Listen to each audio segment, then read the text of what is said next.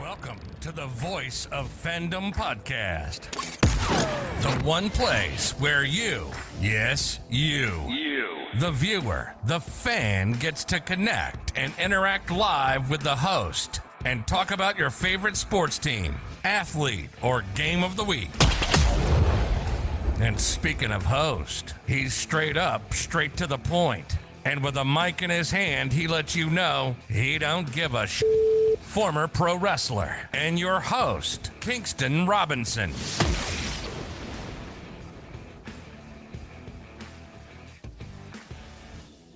Yo, let's go.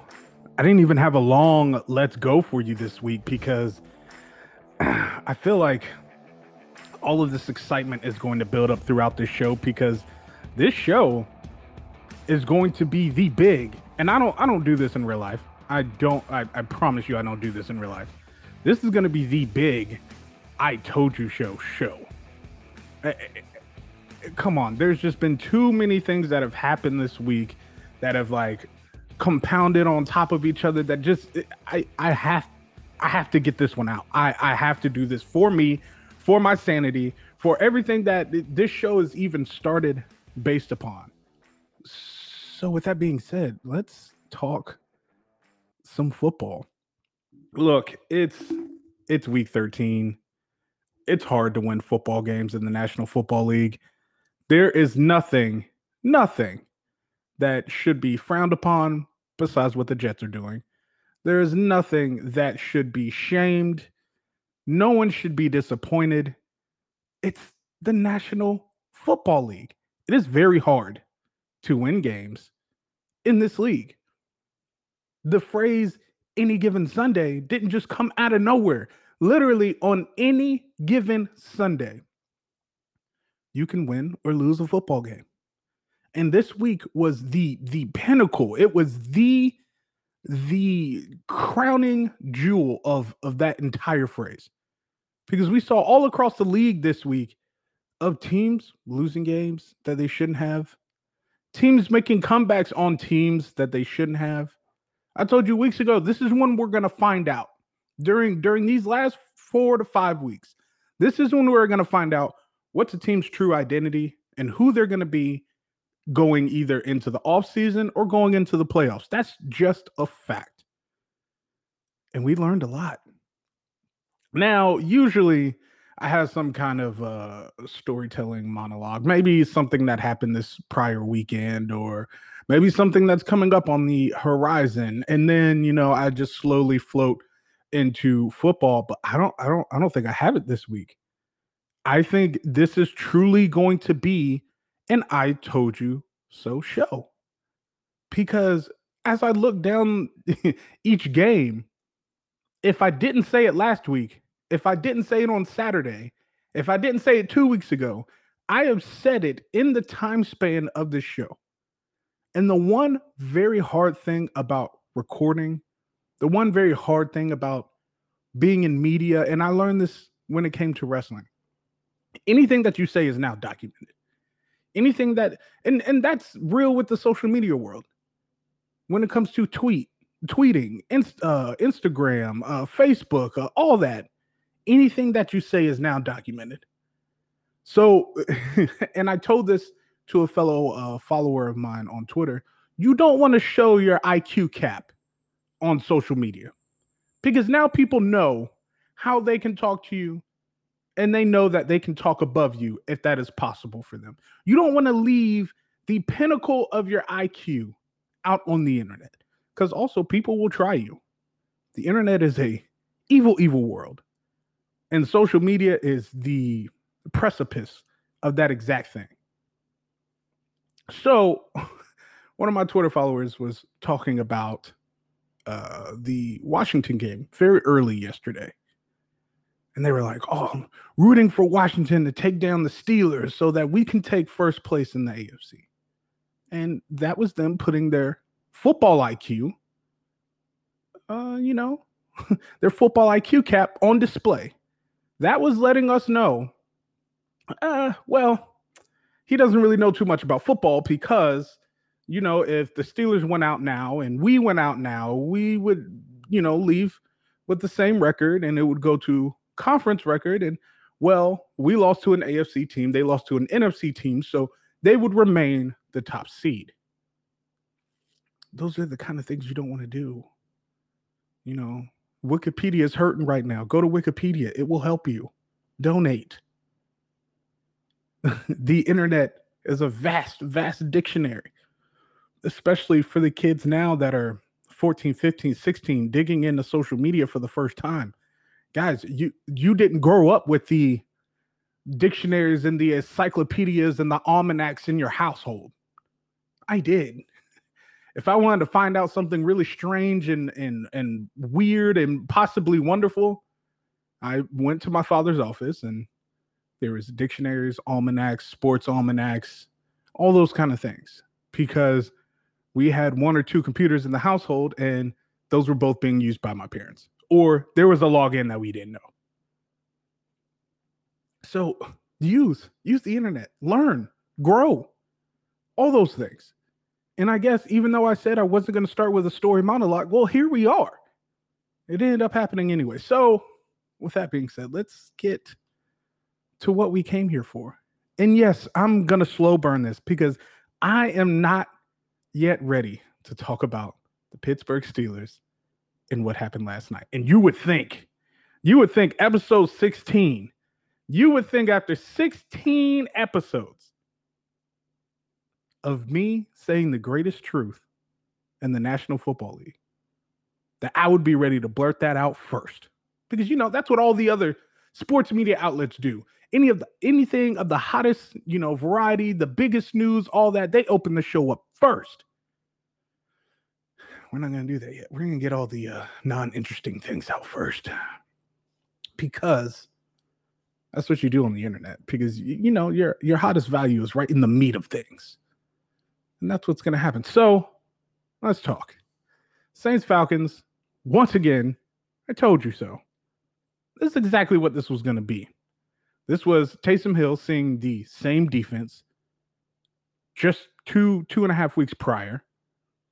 This is Taysom Hill getting comfortable, not second guessing himself, not assuming that you know the windows that are there are not closed windows that the windows that he should be throwing into are going to be a bit tighter than what he's used to just because he has not performed at this level weekly yet.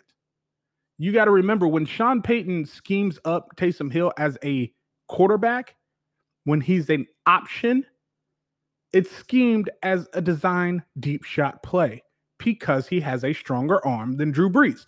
So for him, he knows that the routes that are in this concept of the play are schemed up to have one to two deep shots wide open. So that's what he looks for. And if he can't find those, or if they're covered up, because at this point, a lot of defensive coordinators should know in the National Football League, if Taysom Hill is going in while Drew Brees is healthy, it's more than likely a designed run or designed deep shot. That's just how it is. Now it's going to be a little harder now that he's very comfortable, getting comfortable as a starting quarterback, it's going to be harder to judge what plays are going to be what. Because now, you know, if he comes in, he he could just be you guys could play soft coverage, deep coverage thinking that a deep shot's going to happen.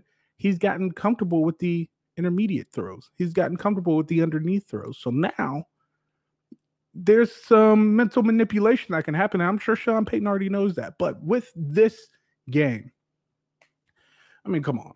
Uh, Matt Ryan tried. Uh, he, and what? He always does. He tries. Uh, the defense tried. I mean, granted, just like Taysom Hill has seen this defense before, the Falcons were able to see this offense with Taysom Hill before. Granted, you know, the confidence level, the play calling level, all of that has changed since then. So you got what you got. They just seem to be having fun. They didn't really care to step on the gas pedal. They didn't care to step on the throat. The Saints were just kind of doing whatever they wanted. And that's a very one comfortable place for that team and an uncomfortable place for the other. It's uncomfortable that you are with an interim head coach, you are with a team that is just not performing as you should on paper. Julio Jones is back on the field, and it's very troubling that you're winning games when he is not on the field. But when he comes onto the field, you end up losing. And I will tell you, it is mainly because Matt Ryan does not see any other side of the field when Julio Jones is on the field. When Julio is on the field, it's like he closes his eyes and just predetermines, mm, I know I'm going to throw this to Julio. It, it doesn't give the offense a chance to get into a rhythm. And I have I've said enough about how bad Matt Ryan is. I've said enough about how bad this Falcons team is. Also, Matt Ryan doesn't get any help. And by help, I don't mean by Calvin Ridley, Julio Jones, anything like that. I mean by that horrid offensive line. If I were to go right now and get some paper, strip it up, make some little uh, some glue solution like we used to do in like elementary school, and make a little paper mache model, it would be stronger than the offensive line in Atlanta. And that's awful. What happen what happens if the Falcons decide we're going to do something a little different and we are going to buck the system and bring in a new quarterback? Why would you do that? You literally cannot protect your investment. So why would you do that? So anyone that's calling for Matt Ryan's head, anyone that's saying he needs to get get out of Atlanta, well, if you bring in anybody better, can Atlanta protect them? they have the they have the weapons to make a product, productive offense.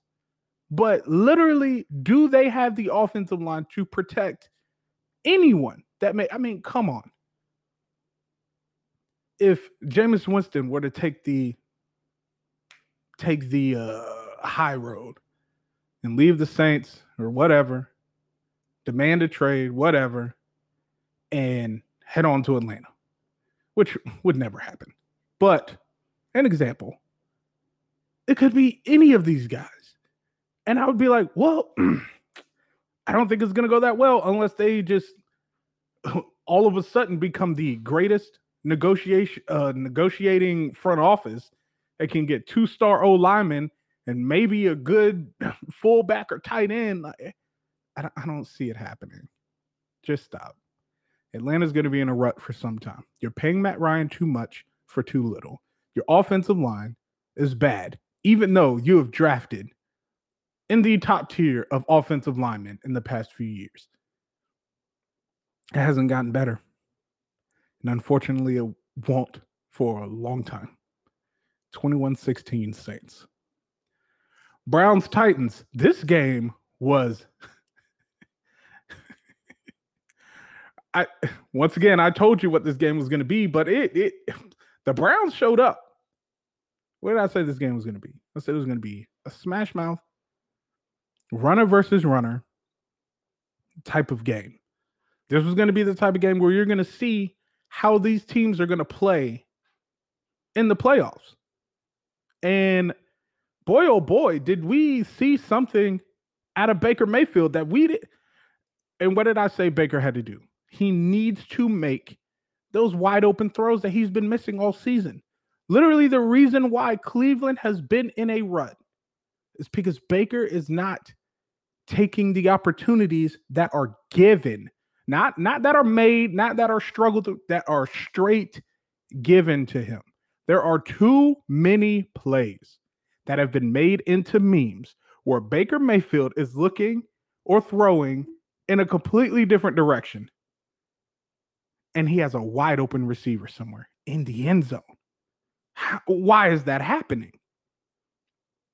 This game, he took it to another level. Baker Mayfield did his thing. He really did against a Titans team that that are not bumps. But defense didn't make any plays. Uh Derrick Henry was a non-factor. And I mean, the Browns front seven is good. Like, let's not get it twisted. Myles Garrett, everybody that's in in that defense, they are a very good defense.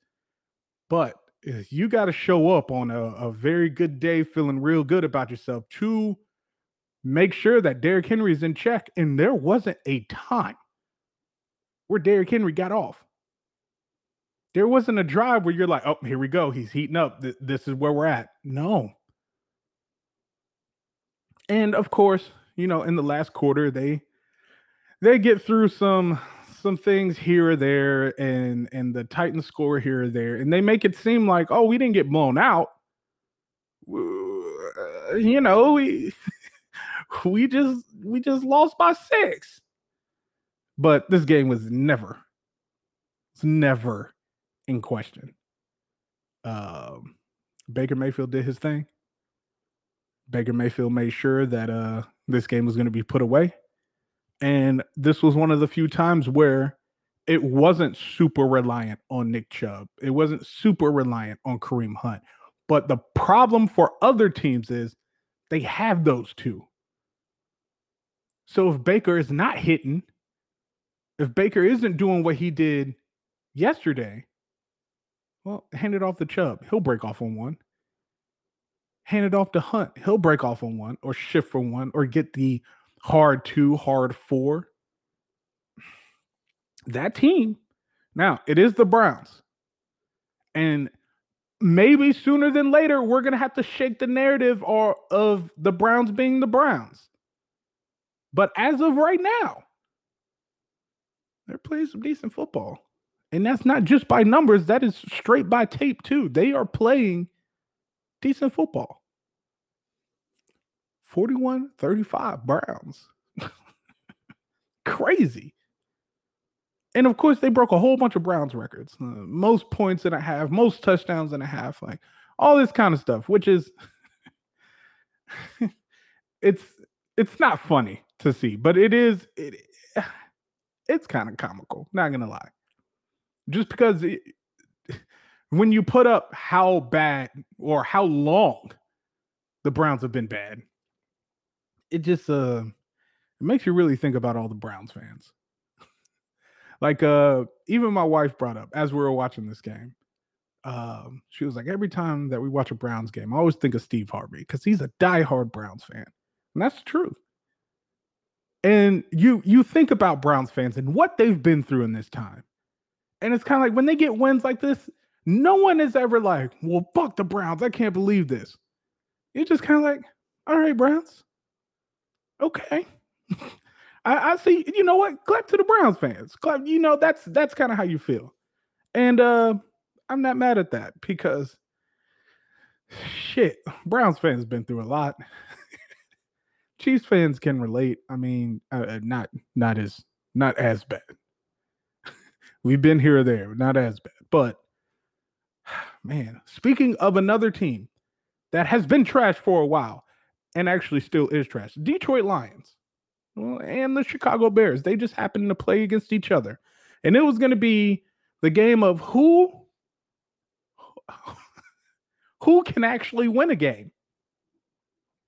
Both teams have not been very good in the fourth quarter. Both teams um, can't finish games. Both teams have very inconsistent play on offense. Both teams on paper have promising defenses, and they just they just let things happen. I, I don't know how they do it, but and then you put them both together, and it's like, well, shit, how how how is this game gonna go?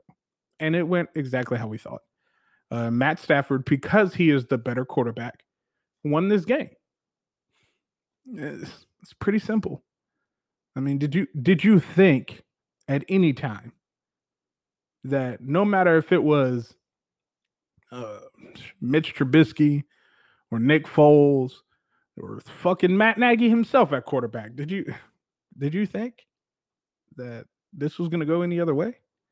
The only way this could have went any other way is literally if the defense themselves scored 14 points, and they didn't. That's all I have to say about it. 34 30. Detroit Lions. Uh, who cares? Uh, both of these teams will not make any noise in the postseason. Um, both of these teams will more than likely not make any noise once they go to the offseason, besides more firings. Uh, the Detroit Lions have already fired Matt Patricia, and I have a giant feeling that the Chicago Bears will start axing some people as well, which is crazy because Andy Reid has built quite a coaching tree when it comes to the coaches around the league. And Matt Nagy was pretty promised to be one of those good ones. Um, he did turn the Bears around. He did take the Bears to the playoffs. I mean, he had some promise that first year. But boy, oh boy, it has gone all the way fucking downhill since then. Um, you know, there's there's a saying out there: when you got two quarterbacks, you got no none, and that's what they're feeling right now. Uh, because you know, you paid Nick Foles a bunch of money, you have Mr. Trubisky there, and they're both trash and they're both hurt. And I look, I love Nick Foles. I'm a fan of Nick Foles, so I'm not saying he's trash completely as a player. I'm saying he in the past year, he just hasn't put up what was promised honestly, once he got hurt, he should have stayed in Jacksonville, and that should have been it. But eh, hmm, that's neither here or there. Uh, Bengals Dolphins, nineteen to seven. Look, the Dolphins are doing very strange things. Um, this is another situation where when you when you have two quarterbacks, you have none. I don't know how long they can get away with playing Tua one week, playing Fitz the next week. I, I just don't know how long you can get away with that. And yes, they're they're they're in the hunt for the playoffs. Yes, they I mean they're further in the hunt. I think right now they're leading the division. Um, but what's very hard about all of this, they're not leading the division. The Buffalo Bills are. I'm tripping. Um, what's what's really difficult about this is that you just you have this just this thing when you see the Miami Dolphins and you're like, yes, they're playing good football. Uh, yes, they they have a talented roster. They got things finally kind of going for them. Brian Flores is a very good coach, like all those kind of things. But there's just something about this whole situation that's just not it's not clicking. And I don't know if it will translate to a playoff win. I just I just don't know. Because to me, it is already hard enough to have continuity and strength in your offense when you have one starting quarterback that is new to the system. Just one. And that's throughout the entire year. But with them, you have two one that is not new to the system, and then another that is brand new to the NFL. Now, granted, special teams, balling, defense, balling. So, on the two of the three sides of the coin, you're playing good football. But what, just what happens? What happens when it comes down to you need a quarterback to make that play? who do you go to? what if Tua's playing his heart out in the playoffs and it's just not enough? Then do you second guess it and say, well, we should have played Fitz? And and this is a really shitty outlook on it because they did win this game. Granted, it should have been it, to me, it should have been a way better win because you're you are fa- facing the Bengals with no Joe Burrow. You're facing the Bengals that have no pro- playoff aspirations. So uh, I'm sitting here wondering, okay, I like Tua. I think Tua is going to be a very successful quarterback in the NFL. Plus, I have to root for my left-handed dogs because I'm a fellow left-handed guy. But there's just something about the operation of that quarterback room that really bothers me. But hey, who am I? I'm just a guy behind a microphone. Jaguars Vikings, this was one of those games where it didn't really make sense, where it was any given Sunday, it was somehow the Jags. And you know what's funny? there's a lot of NFL conspiracists out there and so many conspiracy theories that are going on. And I, I will say there are some things that I'm going to point out in this show that did not did not rub and scratch me the right way. And part of it was the fact that we saw the Vikings play and the Jets play at the same time. They were both on the cusp of winning. And they both decided to lose around the same time. It was almost like one was watching the other to make sure if one won, the other would lose and they could get this number one spot. Because as I've said for weeks, the only games that the Jets are trying to win is winning the number one overall pick. And the Jets were in prime position to beat the Las Vegas Raiders. The Jaguars were in prime position to beat the Minnesota Vikings.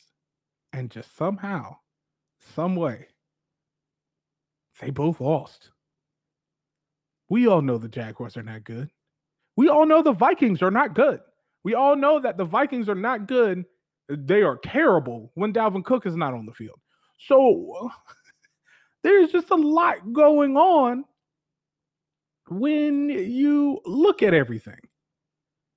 And trust me, I get it. Dalvin Cook still, I mean, he averaged 3.8 yards per carry, but he still went 100 plus. Come on. Like, what what more can you ask for from the Vikings when you know that Kirk Cousins isn't going to win the game for you? So that's easy. Um, Dalvin Cook is that guy. You're now looking at Justin Jefferson as a as a real dude because he's starting to really put put this uh receiving corps on his back.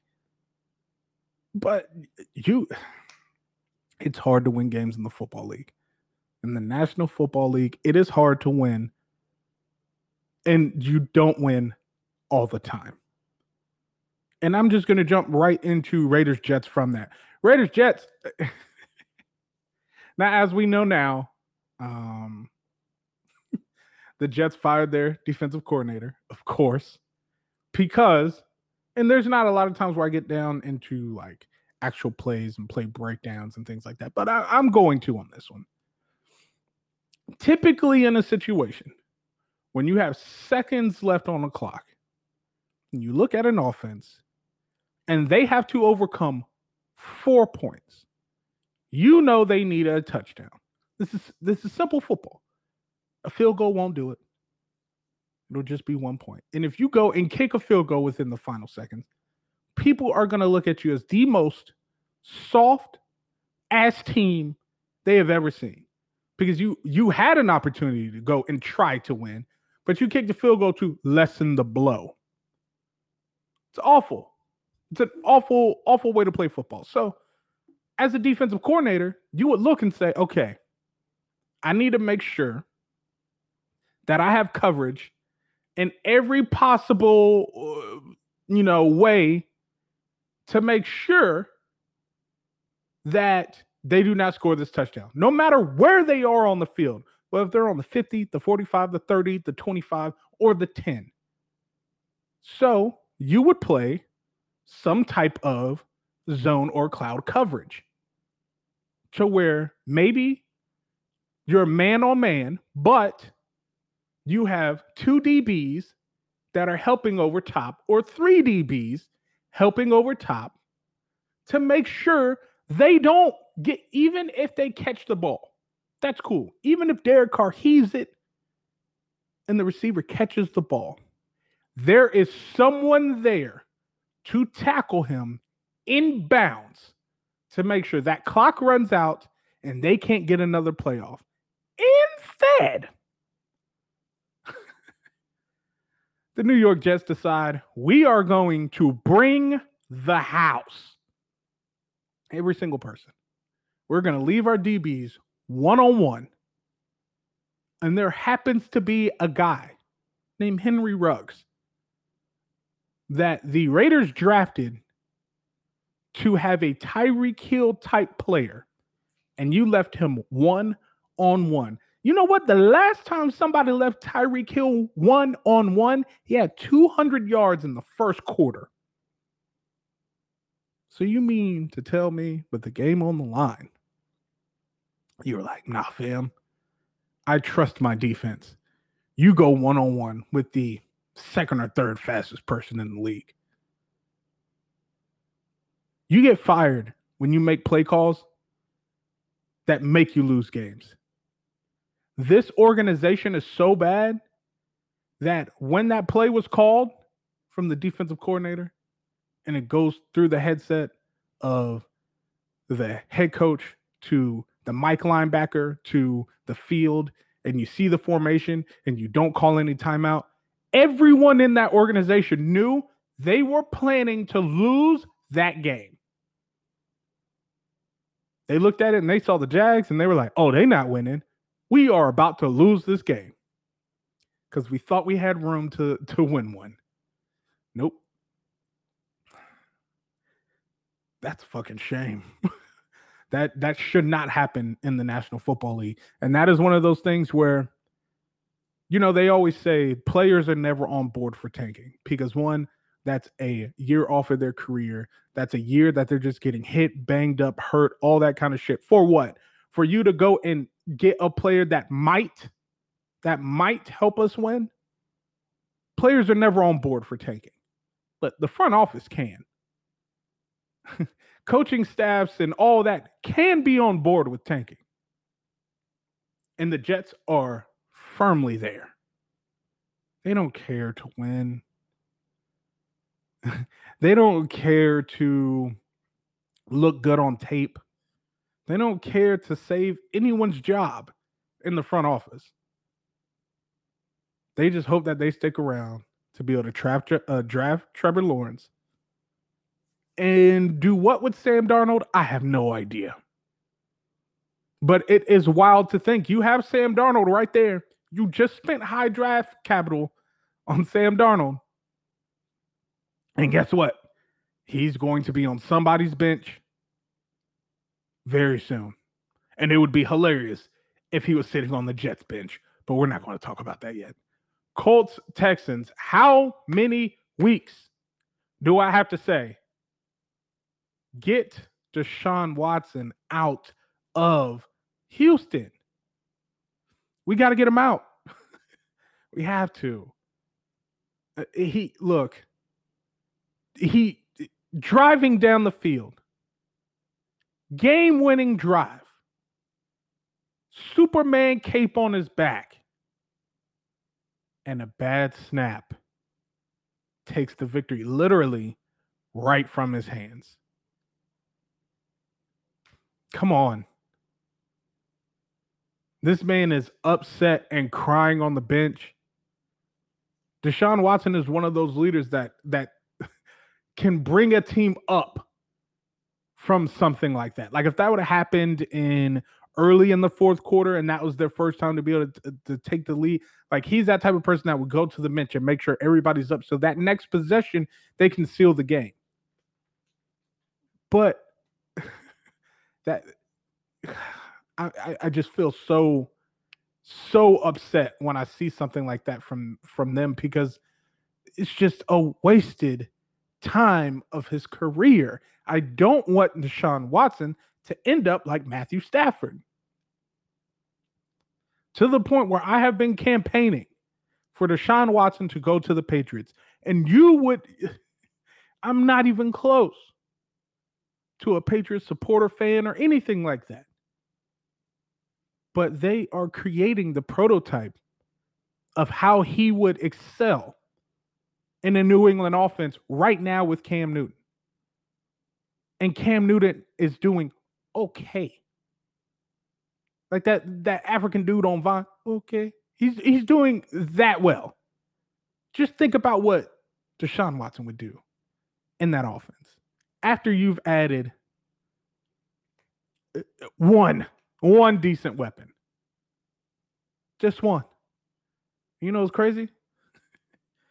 He could get a few of his previous teammates if he went to the Patriots and they made the right move.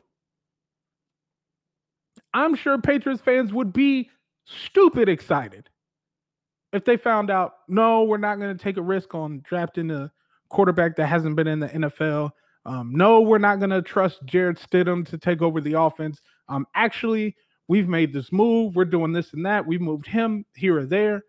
Uh, we got Deshaun Watson, and we'll, you know, serve out the rest of his contract. Patriots fans would be like, we are back. And they rightfully should feel that way. Will Bill Belichick do that? I, I don't think so. But I did call Cam Newton to the Patriots. I also called, and I'll just float into the game right after this. We all know the Colts won. We all know that Deshaun Watson needs to be out of Houston. But I'll float straight to the Patriots beating the Chargers 45 to 0. What did I tell you Bill Belichick was going to do? He was going to make this a nightmare. A nightmare, not a nightmare, a nightmare for Justin Herbert. Bill Belichick can do anything, anything to a young quarterback. He just can. It's not hard for him. He had every position play out of their mind defense, special teams. offense is doing okay. But it was a lot of running, which, I mean, come on.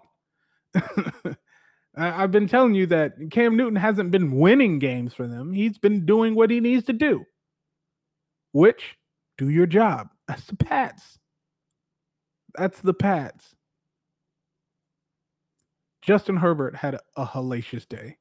And not hellacious day by like uh he threw 75 interceptions and blah blah blah. Like he just threw two. But 26 for 40, 40 53 50%. 209 two picks, no touchdowns.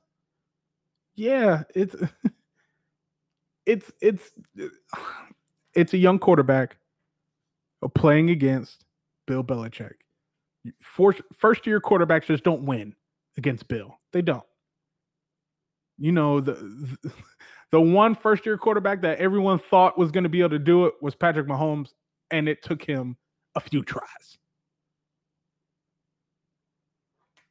It's hard to beat him, man. He just out coaches you. Uh Giants Seahawks the Seahawks are broken. And what's really funny is that not only are the Seahawks are uh, not only are they broken, but their fans and the Russell Wilson supporters and all that also seem to be broken as well because there there was somehow this little internet beef between Seahawks fans and Chiefs fans because Seahawks fans just seem to automatically appear on the internet and start this whole Russell Wilson for MVP type thing. Now, I I enjoy watching Russell Wilson play. I enjoy what he can do in and out of the pocket and his throwing angles with the football. But you've got to be kidding me in thinking you haven't seen this before, especially when you're a Seattle fan. Russ does this. He has up and down play. He will be up for the first few weeks, and then he'll go through a lull. Usually, he picks it back up. Usually, when he picks it back up, was two weeks ago. It hasn't happened yet. So now we're we're looking at Russell Wilson, and we're like, what? What were y'all talking about? And it's even worse than usual. Now, what did I say several weeks ago? One of the reasons why is because, well, they're not protecting him. He's getting sacked a lot. Now, part of it is the offensive line that's not doing their job. The other part of it is on Russ. He's just holding on to the ball too long. And what's crazy is that there's another quarterback that does the exact same thing, and tries to play hero ball. One gets praised, one gets shit on, and that's Carson Wentz. Now, I shit on Carson Wentz. I'm not, there's a lot, there is a lot to shit on. But what I'm saying is that They're both getting sacked for the same reasons. Now, Carson Wentz is in a worse boat because he's not even trusting himself to make good throws anymore. He's not standing in the pocket confidently. One, because he doesn't believe he has a confident pocket to stand into because that offensive line is worse than the Falcons. And it's it's just really, really bad to look at. but the Giants ran on the Seahawks. The Giants are somehow are somehow matriculating into a decent team. Colt McCoy, if he didn't throw that pick, this game would probably be a runaway. Which uh, how the hell how do you how do you really how, how do you take that in and think in 2020 Colt McCoy led the New York Football Giants into beating the Seattle Seahawks after Russell Wilson went and went and patented and and uh, uh Ru- Cook Russ Cook. He's trying to come out with cooking utensils and all this shit for it, and you've lost every game since. Mm. What a time. What a time. 2020. 2020. Just sensational. it's such a it's such a crazy world. And I and I can't believe it. I really can't. Uh man, these some of these games were just exhausting, but uh Rams Cardinals I'm sorry to say this because Kyler Murray's involved, Jared Goff's involved, um, Aaron Donald's involved. Two of one of the you know younger, smarter coaches are involved, but who cares? I mean, when it now, when it comes to this division, very important game. I get it, but who cares?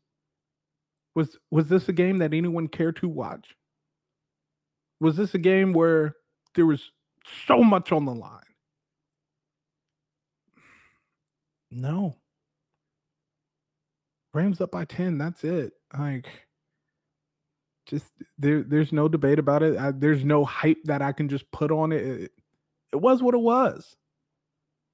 You saw one of the best defensive players in football play his game you saw a situation where if nobody is outright attacking Jared Goff, he'll he'll make the plays that are necessary. You saw them have a running game that was very substantial. And the Cardinals just didn't really they haven't really been the same. And you want to talk about times where people are like, "Oh, people are going to figure out Lamar Jackson. People are going to figure out Patrick Mahomes. People are going to figure like every year oh, there's tape on them. Everyone's going to figure them out. Well, right now, you're seeing the league starting to figure out Kyler Murray. And he's going to have to figure out how to elevate his game. So then there's a learning curve again. That's the that is the most important thing when it comes to a star athlete. It's that they keep evolving. It keeps the people that are watching them as a consumer surprised and engaged and and you know happy to watch them do their thing.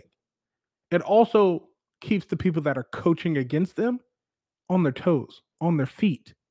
You don't know what they're going to pull out their ass. You got to remember the first quote unquote spectacular thing that happened with Patrick Mahomes was a left handed toss to Tyreek Hill. I can tell you right now, you could probably write a book already about all of the things that Patrick Mahomes has done since then.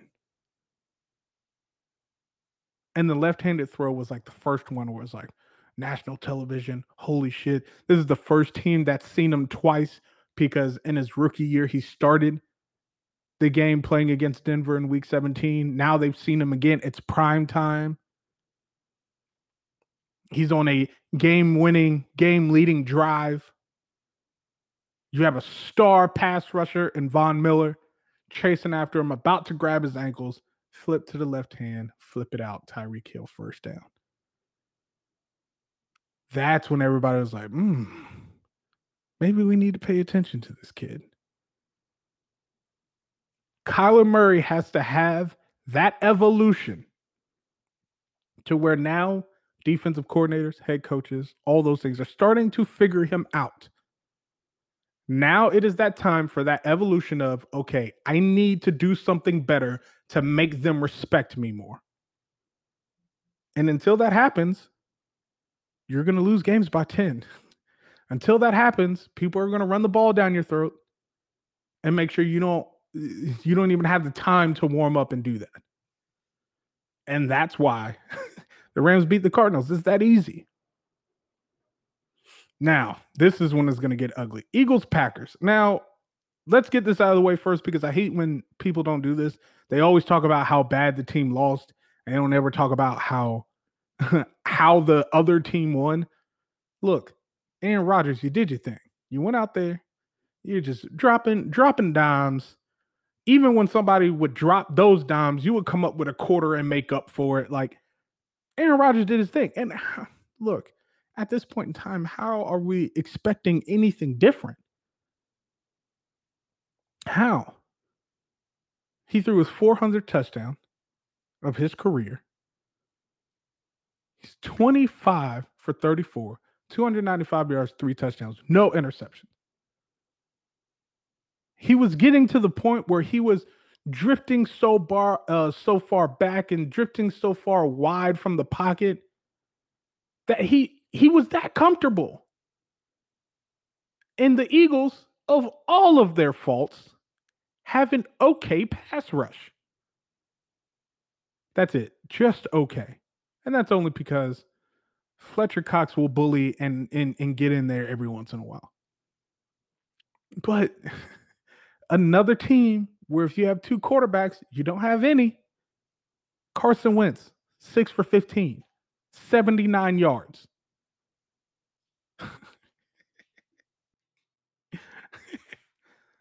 like, are you drunk?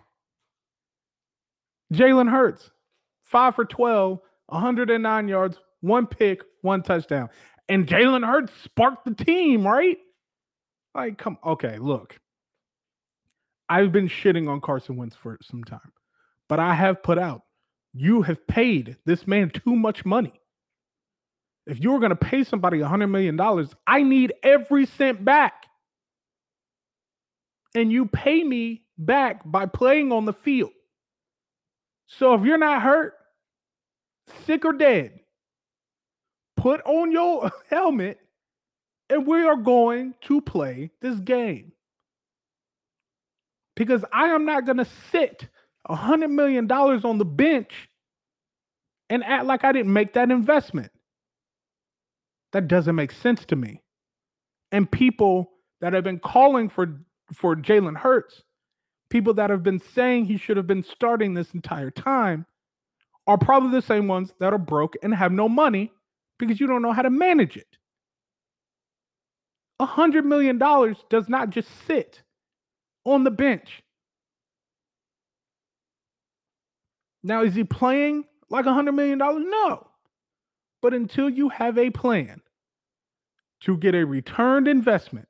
You're not going to get 100%. But until you have a plan to get a return investment, you need to get as much out of this as possible. Yes, you're somehow still in the hunt in this very shitty NFC East division. At this point, you could flip a coin and anybody could win. But,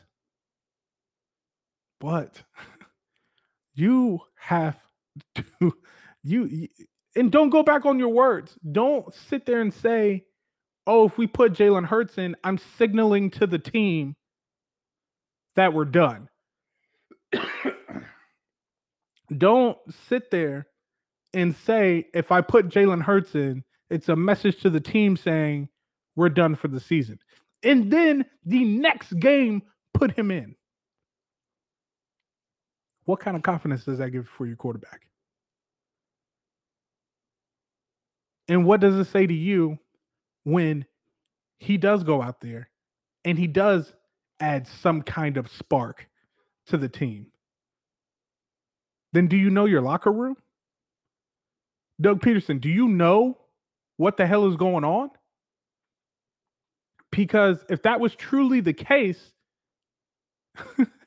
they wouldn't have started to play better when he was on the field. It wouldn't have happened. So, Doug Pederson, maybe you need to look at your locker room and see what the hell is going on. Because I'm going to be honest with you, Jalen Hurts or Carson Wentz is not the answer. You have way, way more problems than just them. I promise you, way more problems. So, with that being said, knocked out most of the games. We'll get to the others, including the main event. Actually, technically, it, I guess it can't be the main event because we still have one more game tonight. But the semi main event the Washington football team versus the Pittsburgh Steelers. On the other side of this break, we'll break down that. We'll talk about that. We'll also uh, kind of dive into what the hell is going on with uh really a lot of these teams. Uh, but this has been a big I told you so episode. And if there's any episode that if you're a listener has been following and you ever want to suggest this podcast to anyone that's around you, show them this episode. Because this this will be the one where no matter if they backlog me and go back and listen to older podcasts or anything like that because you know how people do they'll they'll try to dig in and fact check you even though you're the fact checker of your own facts. Yeah decipher that one. Then they're going to find out that maybe this isn't just a guy behind a microphone talking shit but I am. On the other side of this break, we talk about that. We get some bills paid, and we'll shut down the show. I will see you then.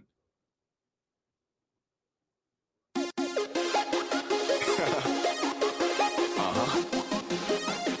It's LT. Let's get it.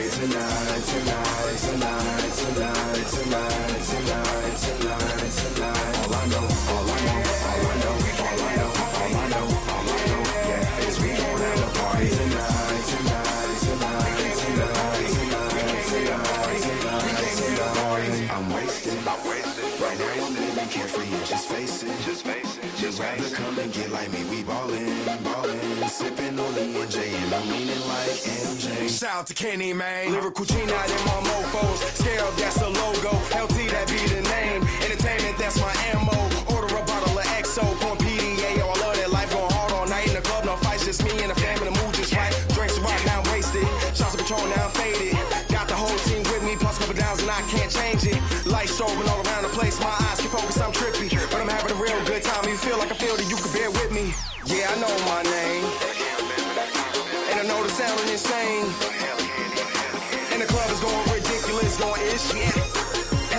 jumping, no trampoline, no spring hurdles. It's on tonight. This is a pre-game club and after party anthem. We don't stop, pop that, don't stop, pop that, pop that Spanish. So pour a double cup, go ahead and take a sip, and wake up the next morning with the thoughts of saying this. All I know, all I know, all I know, all I know, all I know, yeah, is we gon' have a party tonight, tonight, tonight, tonight, tonight, tonight, tonight, tonight. All I know, all I know, all I know, all I know, all I know,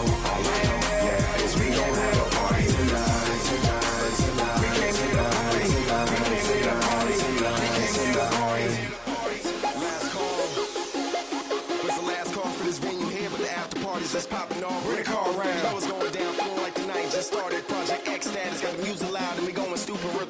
And you know my situation. Go to sleep, wake up, do it all again. Same thing, new day, new clothes, new spot. This routine here will never end. And the only reason I do it is to show you you can have fun with life. I grind hard and shine hard every day. Why not party hard all night? You only live once, so you gotta push hard for that dream before somebody knocks you off. Handle your business and then you will witness your work will pay off. You can do what you want.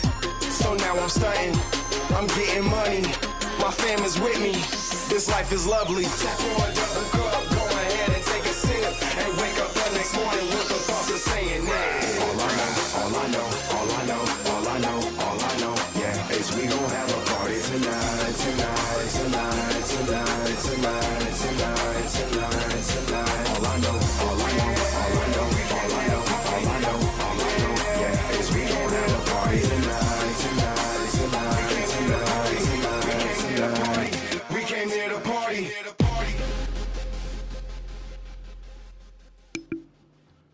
And we are back in this bitch. And look, look, let's pay some bills real quick. Let's uh let's talk about some companies that we enjoy over here at the Voice of Fandom podcast. And one of them is you already know who who I'm about to talk about. Total Sports Kansas City. Man, oh man, in my closet right now because I haven't got them framed up or anything. I got my Tyreek Hill signed jersey. I got my Dante Hall signed jersey. I got my Damien Wilson signed jersey. It's crazy. It's crazy to think about. And if you are a big fan of the Kansas City Chiefs and you want signed memorabilia jerseys, helmets, mini helmets, pictures, uh, anything of that nature, you can go to Total Sports Enterprise, Kansas City, head to and find them on Twitter, on their website. Constant sales all the time, things discounted all the time. Ship fast straight to you. Nice pristine packaging. And you can get everything that you want. I mean, come on, they got right now, sign Dante Hall, sign Dwayne Bowe, sign Travis Kelce, sign Patrick Mahomes. It's sign Tyreek Hill. It is getting pretty ridiculous. And the fact that you haven't gone there yet already lets me know you're not a true fan.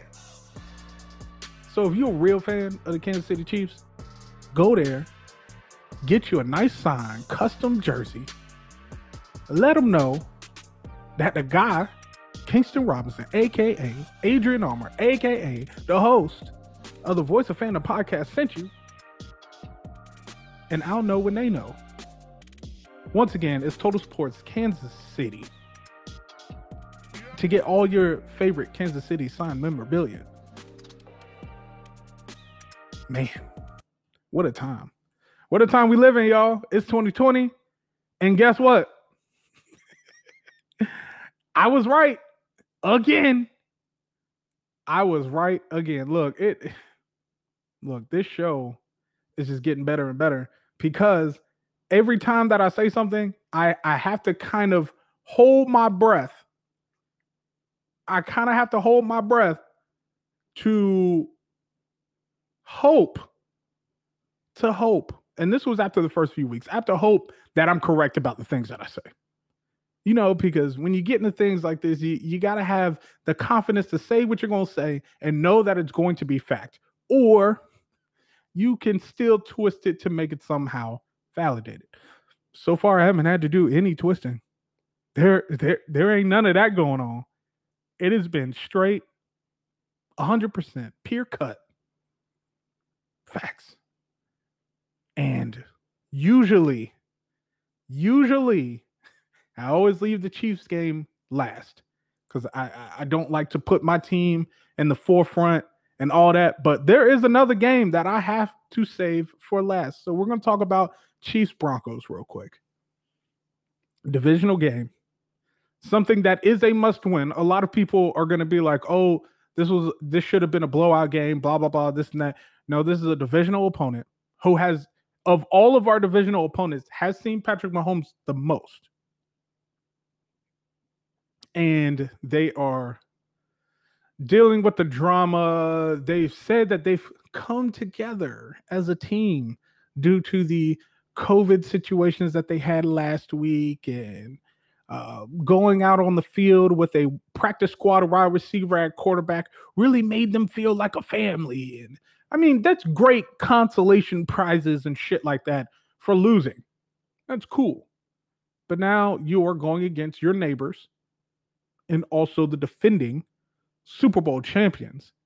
And all that camaraderie shit has got to translate into positive play. And at some point, it did. Drew Lock knew that his family was in the stands. And you know, when your family's in the stands, for some reason, the camera has to be on them every time you do something positive in the game. Whether if it's a first down, whether if it's a you threw out of the sack, whether if it's a uh, oh, they didn't show his family when he threw an interception, but uh, all right. Um, and then also, you know, when when you complete a crucial third down or when you score a touchdown, or oh, they also didn't show his family when he threw the second pick. But you know, hey, we knew they were there. They got more camera time than most coaches on the sidelines. But the Denver Broncos did what they came to do, and that was put up a decent fight because they're so into consolation prizes, right? So they had to have known. They've had to have put together that, oh, we're, we're just here to see where we are. We don't really plan to win. Because there was a few decisions, coaching decisions and quarterback decision, decisions that were a little lukewarm that let me know they're not really trying to win this game. Now, in the heat of the moment watching this game, I was very stressed and I was very pissed off because there's a lot of play calling on, on our hands that didn't really sit well with me. Now, of course, as Andy Reid does, I, I didn't watch the post game presser, but I did watch his uh, Monday afternoon presser. And of course, you know, Andy Reid's going to do what he does. He's going to say, "Hey, look, um, this is this is all on my hands. Um, I should call better play calling to put our team in a better spot. Um, you know, all, all these things. And I commend coach for that and all that. But until I see it on the field, I I can't super buy into it because that's usually his normal stick. Now, Patrick Mahomes does what Patrick Mahomes does. Travis Kelce does what Travis Kelce does. I will say the officiating in this game was probably some of the worst. And we've seen some fucking shitty officiating this year. But the, the officiating this game was probably the worst that I've seen. We had a touchdown that was caught that was ruled incomplete, so it couldn't have been reviewed, which to me as an officiator, I would see that the ball didn't touch because he was right there. I would see the ball didn't touch the ground and that it was ripped out because Bouye ripped the ball out from Tyreek Hill. I would rule it a touchdown just so it could get reviewed because all scoring plays are immediately reviewed. So I would rule it a touchdown so it can get reviewed. So if it gets reversed, no harm, no foul. But to literally look at a player plays later and be like, yeah, no, we, we missed a touchdown. Shit. Like, uh, how do the players on the field have faith in you as an officiator if you can't do what you're getting paid to do? And then on the other hand, you have another touchdown that was taken away off of a holding call that literally the field, the fans, the coaches, the players, the commentary booth, and the people sitting at home was like, I I, I don't know where the hold is. it was there wasn't even a sell job by the defense. There wasn't even a a situation where it was like, oh, it was ticky tacky. No, there just wasn't a hold. To the point where the broadcasting team cut to it, and as soon as the commentary team was like, I don't see a hold, they cut away from it. You know, usually you see like two or three, two or three replays. Didn't happen. And that was that was the touchdown where Tyreek Hill ran to the goal line and turned around and just stood there before doing a backflip. Because he turned around and saw that there was a flag and was like, what what's going on? That's two touchdowns. And I'm not even going to talk about the third that was taken away. That's two touchdowns. That would have changed this game. Matter of fact, just one of those would have changed this game tremendously. And you want to talk about, oh, it should have been a blowaway game. Well, if you add 14 points to 22, have 36 and 36 to 16. Things a little different, doesn't it? Even if you just add one, 29 to 16, still still rings a little different. Uh, Drew Lock did not play an awful game. I mean, granted, he threw he threw two picks to the same person, uh, but they were both athletic. Go and get them picks. You could tell that Tyrann Mathieu was very motivated going into this game. And then also, I want to let Chiefs fans hear something that they need to hear. Steve Steve Spagnuolo knows how to turn on the defense when it's time to turn it on. We do not have Bob Sutton anymore. During this time of the year, this is when the Chiefs defense flipped the switch. This is when Steve Spagnuolo flips the switch on his defense. You can go back to when he was with the Giants. You can go back to just last year. He flips the switch in December and January, which is what you need to do as a complete team because if you are a promise team, you're heading into the playoffs. What we need to happen is have the offense flip the switch because a reoccurring theme with this team at this moment is that the defense they're actually getting turnovers they're actually making stops on third they're actually giving the offense positive possessions in the football game and offense stalls out. We have to punt. I didn't think we would see Tommy uh, Tommy Townsend that much this season at all, but it has happened, and it's made it very odd. So hopefully, this is also the time that the offense will unlock and get it going. And I will say, they're going to need to, or we will lose to the Dolphins because the Dolphins are playing good they're playing great on special teams. They're playing very good on defense. Now, granted, they're going to show a defense that is very similar to what Patrick Mahomes has seen before. Because Todd Bowles runs a very similar defense than the New England Patriots. And Patrick Mahomes has learned how to play against that system. That's, I mean, that's just me, but you know, shit. Who am I? Besides guy on the other side of the mic. Now let's get to our our our gotta gotta make sure I'm ready for this. Let's get to the meat and potatoes of all this because surprisingly, surprisingly, the Pittsburgh Steelers lost to the premier Washington football team. First of all, first of all, let's give a big round of applause and a huge round of applause to the damn Washington football team real quick. We got to make sure they know what the hell going on. Yeah, yeah, yeah, yeah, yeah, yeah, yeah. Yeah, yeah, yeah, yeah, yeah, yeah, yeah. they need to know. They need to know.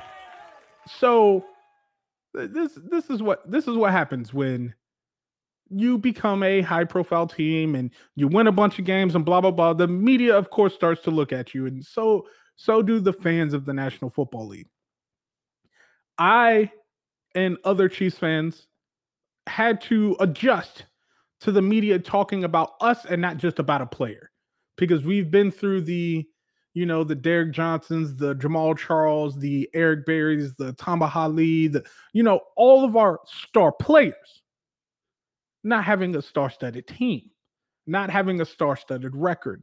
So they just talked about our, they just talked about our players.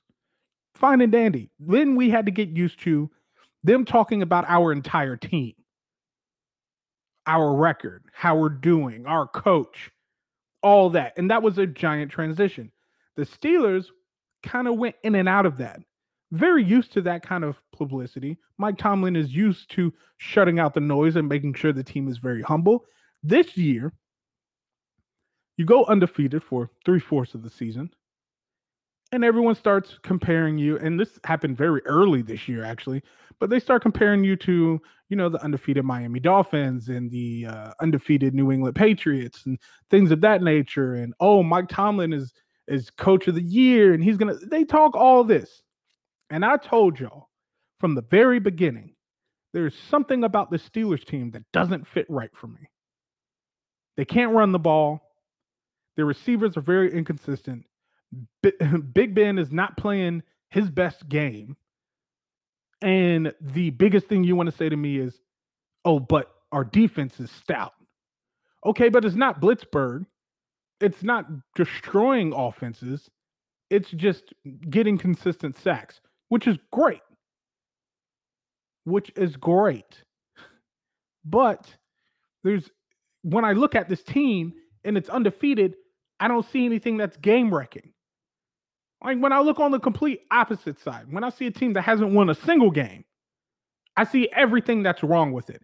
Why is it that when I see a team that's won no games in the New York Jets, and I see a team that did win every game in the Pittsburgh Steelers, and they somehow look very similar to me? Hmm. Ooh, that's gonna that's gonna spark some noise. How is that though? I see a quarterback that is mm, wishy-washy and underperforming. I see a running game that's almost non-existent. I see a defense that can penetrate through the middle. And when they send an extra person or two, can get to the house. I see wide receivers that drop passes all the time. But when they make a spectacular player, so it overshadows it. Because you remember, Chase Claypool is supposed to be the next Megatron, right? I just sit and look at this team, and I'm like, they- they're they're they're fool's gold. That's exactly what the Pittsburgh Steelers are. Fool's gold. And this was the first time where the national stage, the people that don't watch football as much, that don't break down football as much, the casual fan, got to see just in layman's term, oh, they lost, but also they lost the way they've been winning. Their play actually did not change that much at all. Consistently drop balls.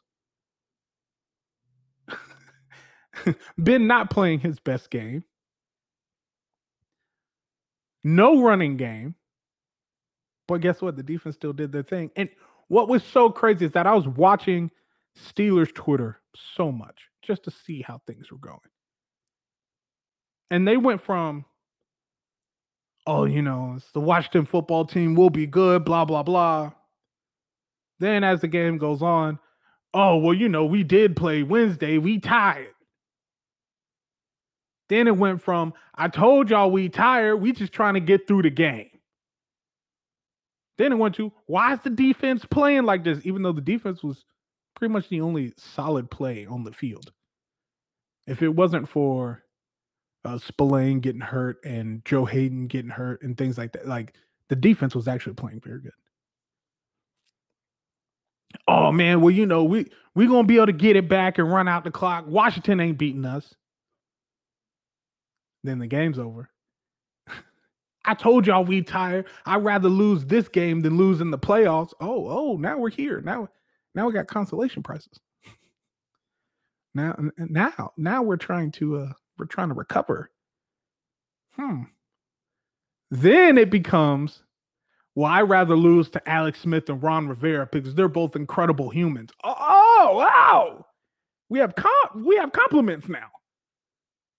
It wasn't it wasn't yo if there's any team I'd rather do battle with, it's against Ron Rivera and Alex Smith. No, no, there was none of that in the beginning.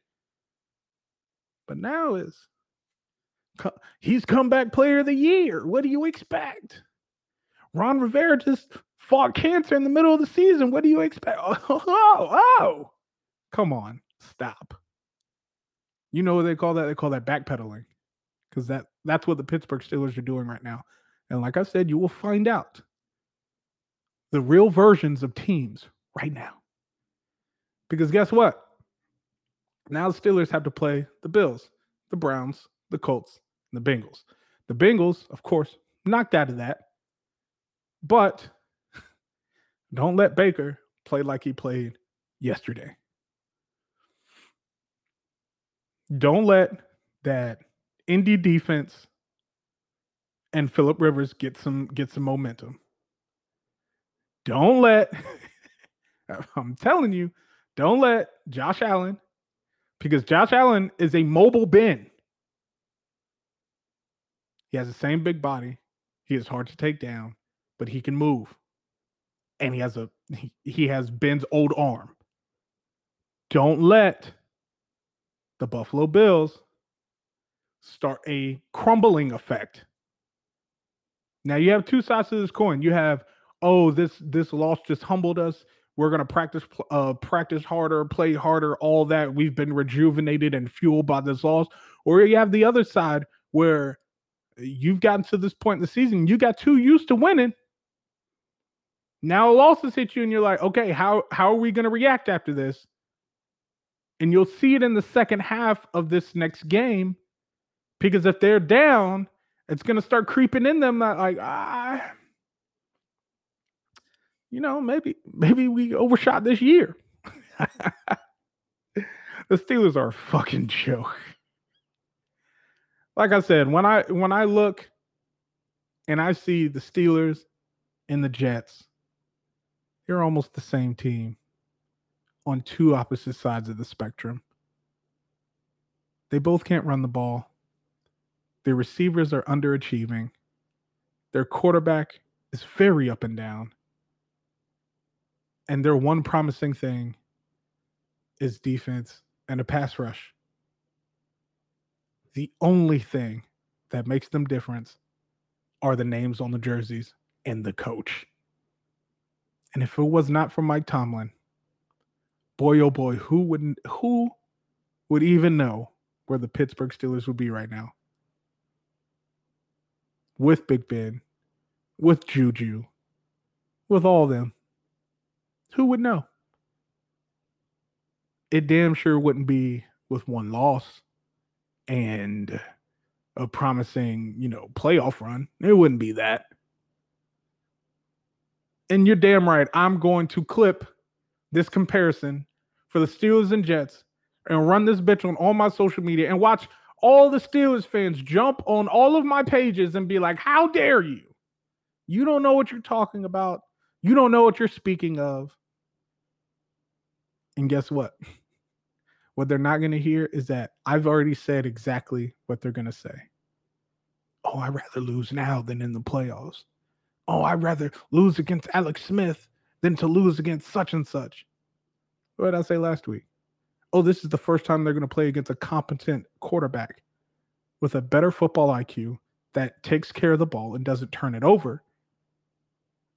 Hmm. Wow it's it's kind of like the title of the show is called I told you so. And and, and look where we are. Hmm, I love it. Now, usually Tuesday, it's just like a big recap day. But because of COVID and 2020 and all of that, we have a football game today too. Tuesday night football has been quite the uh, reoccurring uh, thing going on. So We'll dive into a little bit because there's not much to be said. Cowboys Ravens. Ravens activated Lamar Jackson from the COVID reserve list, so he is eligible to play today. So we will see Lamar Jackson versus the Cowboys. Does this game really do anything for anyone? Well, if the Cowboys win, the Ravens are officially dead. And this is with Lamar Jackson, Mark Ingram, J.K. Dobbins. This is with everyone back, basically if the Cowboys win this game, the Ravens are dead. It's just a fact. Now, if the Ravens win this game convincingly, then it's like, okay, you're you're kind of you're kind of what we thought you would be, but this is also a Cowboys team that has been on the quarterback carousel. They have not done too much but just stick around and make things a little hard for for for other teams, but it's pretty much it. Ezekiel Elliott underperforming, fumbling the ball. Quarterback play, it's it's been wishy-washy. Defense, they okay, sure. they have names, that's it. Hey. And your your star hope, CeeDee Lamb, can't get chemistry with the quarterback because it's continuing to change. So at 8:05 p.m. Eastern time, uh, you know, wherever you're listening to this, um, we're going to see a game that is only nationally broadcasted because it's the Cowboys and Jerry Jones rules the NFL. But we'll see if Lamar Jackson can come back or if he'll have a two to three week lull like Cam Newton did when he came back. Well, we'll see. But that's pretty much that. I didn't, I didn't think there's too much to talk about that. Um, because as of right now, you look at the Ravens division, and I mean, are you? You're not thinking you're going to win it. like it's it's pretty much impossible at this point.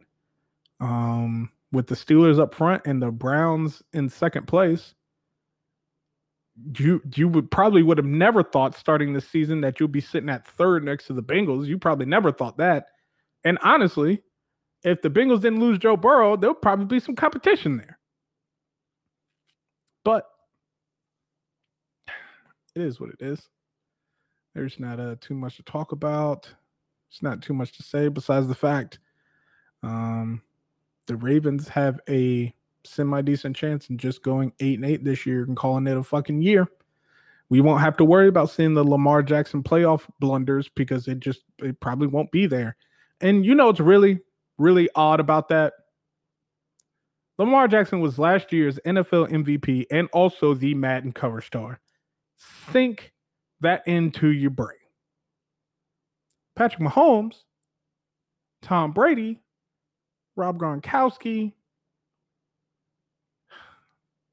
I, I, I think we're going to give a mulligan to not a mulligan. We're just we're just going to Thanos Antonio Brown out of the Madden cover whole scenario because shit, he I think he took the Madden cur- I think he took the Madden curse away. Uh, because that boy had like a he had a Madden curse for three years. I remember when uh you know AB got into all his trouble and then got kicked out, all that kind of shit. Then it was like, oh, okay, this is the Madden curse for for Antonio Brown. Then when he went to the Raiders, they were like, oh, this is the Madden curse again. Now he's on a shitty team. And then he got his feet frozen. And if you didn't know, that was the first year that Madden used the Frostbite graphics engine. So then everybody was like, Frostbite? He got severe frostbite on his feet.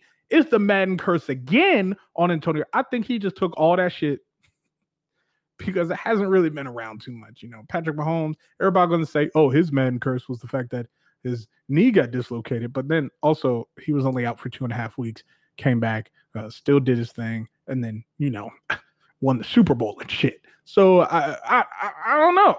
I can't tell you, but I will say this year, Lamar Jackson on the cover, which was a really shitty cover, by the way, because it was quarantine. They couldn't do like a photo shoot or anything. So uh, it just ended up being like pictures that you can find on Google and someone just pasted it together. I mean, it's the it, the entire cap of what Madden is. Uh, so there's that. Uh, so with that being said, oh yeah, I completely skipped a game because it was very skippable. Bills 49ers, fuck it. Uh, Bills won. Um, and the 49ers are still a skeleton team. It's very funny to see, uh, not funny, but it is very humorous to see Jimmy G and George Kittle and all of the players that are either hurt or whatever, just sitting in the stands, uh, looking at their team. That's it. like they're just they're just seeing like, oh, this is what this team looks like. Um, you know when when we're taking a rest during practice um, this is also what they look like on the field against other teams' first stringers. Uh, the 49ers have been tough, though. They've made made some games not uh, so easy. but it's I mean, just stop. Um I think that's pretty much the show. Uh I'm gonna start dropping my game reviews. Um I did one yesterday. I'm going to uh record probably one or two more today uh because uh, Kate Bishop drops for uh, Avengers today, actually. Um, and once I download that, fiddle with it a little bit, see how it is, um, I'll be recording again and probably dropping that uh, sometime tomorrow, along with my um, drop for the other game reviews that I'm doing. I'm actually getting them out this week. I know I've been saying this almost episode after episode, but I'm actually going to get them out this week. Um, so that'll be that. And then also, I mean, shit, Thursday, we'll have plenty to talk about because once again, we're rolling into some very important games. Hopefully, this schedule will stay intact. So far, it looks like it will. Um, and we can just skate through this last fourth of the season um, doing pretty well. Also, shout out to Le'Veon Bell. He, he, he told it to rock today. I'm not today, but yesterday, and I appreciate him just stepping into the offense and and and looking real comfortable. Also, getting the dub in the red on reds. How about that? Chiefs fans are just traumatized by wearing red on red. And I, I still don't fucking get it. But yeah, I think I think that's the show. Hit all the games. Uh Steelers fans, I don't I don't think I went as hard as you would have expected. Only because look, when when you see something coming for so long, I don't have to throw a party about it. I, I, knew this was coming. This is this is not this is not brand new news to me. There there are people that were on the uh, on Twitter and all that burning it the fuck down last night. Uh, Steelers fans that either didn't know how to fucking understand a loss or or uh, Washington fans that were like, this was a big win for us, which, like, in hindsight, it was because you went toe to toe on paper with the undefeated team in the league and you took them down. But once again, it's any given Sunday. Any team can win or lose a football game, no matter who you are. It's just real life. Steelers felt that yesterday. And I hate, I hate the excuse of they had a short week. That's also a very bad one. I mean, come on, Sunday, Sunday to Thursday short weeks happen all of the time. And that that was very very uh close to being the same thing for them. So i'm i'm not hearing for it. And what did what did mike tomlin say? We don't care. That's what he said about not having a bye week. That's what he said about these schedule changes. He said we don't care. And if that's what the head coach is saying that's what's being told to the players and fans you have to carry that same mentality the same way that you praise mike tomlin for his directness and how he feels and how he's passionate about the team, got to support him. That's your head nucleus of your entire organization. Most people would say the owner. A lot of people would say your development team. It's your head coach. So, with that news, you know what it is. We'll see you on Thursday. Watch out for the uh, game reviews drops. They're dropping just on Podbean. They will not be on Spotify or anything like that. So that'll kind of be like a little exclusive for just my uh, Podbean followers. So you can watch that. It's not going to be a live thing. It'll just be pre-recorded. I'm trying to keep it between 10 to 10 to 20 minutes. Um, it may be something where I clip my game clips to some audio and I throw it on YouTube too. So uh, be on the lookout for that. Uh, with that, no, that's that's the show. I'll see you on Thursday. Um, and Steelers fans.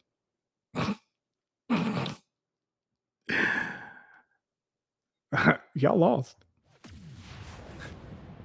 For listening to the Voice of Fandom podcast. You can join live every Tuesday and Thursday by downloading the Podbean app or listen to audio playback exclusively through the Kansas City Podcast Network, available by app download or anywhere else you choose to listen to your podcasts.